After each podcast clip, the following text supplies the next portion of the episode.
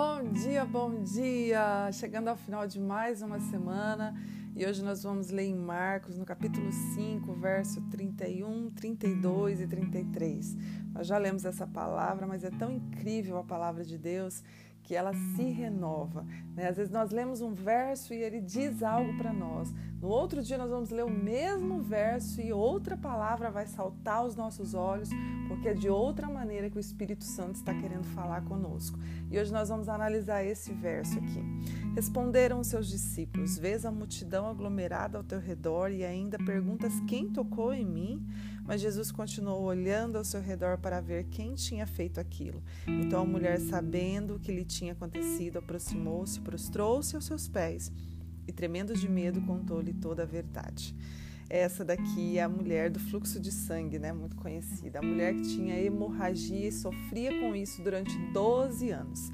Né? E quando ela toca em Jesus, ela toca na orla das vestes de, de Cristo imediatamente cessou a hemorragia e ela sentiu que o seu corpo estava livre daquele mal, livre daquele sofrimento. E uma coisa que nós podemos olhar para essa mulher, né? Se queremos receber grandes milagres, assim como ela recebeu, nós precisamos entender a coragem dela. Ela enfrentou uma multidão e não era uma multidão qualquer, era uma multidão que a rejeitava e zombava dela, porque ela era excluída por conta dessa enfermidade. Outra coisa que nós podemos observar na vida dessa mulher é a humildade. Ela não se importou, né, pelos olhares, se alguém ia falar contra ela. Ela simplesmente focou no milagre foi, se espremeu e tocou na borda do manto de Cristo para ser curada. Provavelmente ela se ajoelhou, porque ela consegue tocar somente na orla do, das vestes de Jesus.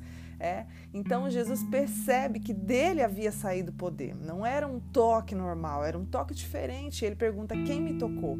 A mulher, quando ela se aproxima, ela se prostra perante Jesus e a Bíblia diz assim, tremendo de medo, ela contou-lhe a verdade. Ela treme para falar com Jesus. Gente, vamos pensar que há quanto tempo essa mulher vivia uma vida isolada.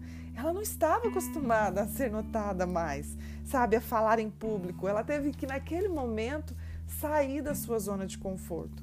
E Jesus olha para ela e diz: Filha, ah, meu Deus, quanto tempo vivendo em solidão, mas agora ela descobre que ela tem um pai, agora ela descobre que ela é filha. E ele carinhosamente fala com ela e diz: A sua fé a curou. Vá em paz. A paz que nós precisamos, ela só está em Cristo. Sabe quantas pessoas têm a bênção da saúde, do dinheiro, das roupas caras, belíssimas casas, mas não têm paz? Só Deus pode nos dar a paz. Isso só é possível através de um relacionamento com Ele. Então, se relacione com o seu Pai, porque Ele pode te dar tudo isso que eu falei, mas o mais importante é a paz de Cristo em nossos corações. Sabe quantas pessoas ali estavam seguindo Jesus, mas somente como espectadores?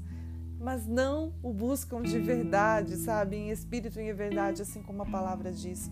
Então vamos nos humilhar nesta manhã, vamos ser corajosos, vamos ser ousados, vamos fazer como essa mulher.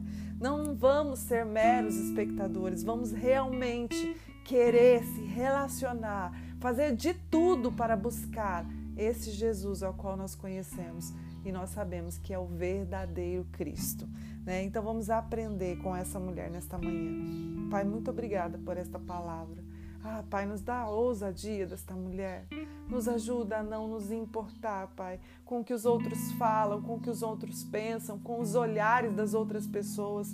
Nos ajuda e nos ensina a te buscar incessantemente nós queremos essa paz, nós queremos viver contigo, nós queremos mais de ti, Pai. Então, nesta manhã, nós avançamos em meio à multidão, não para te seguir de uma maneira qualquer, como os outros estão fazendo, não, Pai. Nós queremos ser diferente, para que o Senhor possa olhar para nós e dizer: alguém me tocou diferente.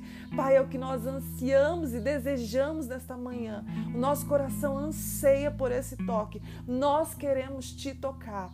Nos ajuda, Pai, porque sabemos que é somente pela tua graça. Muito obrigada por esta palavra. abra o nosso coração para receber ela e viver realmente todas essas palavras. Em nome de Jesus, amém.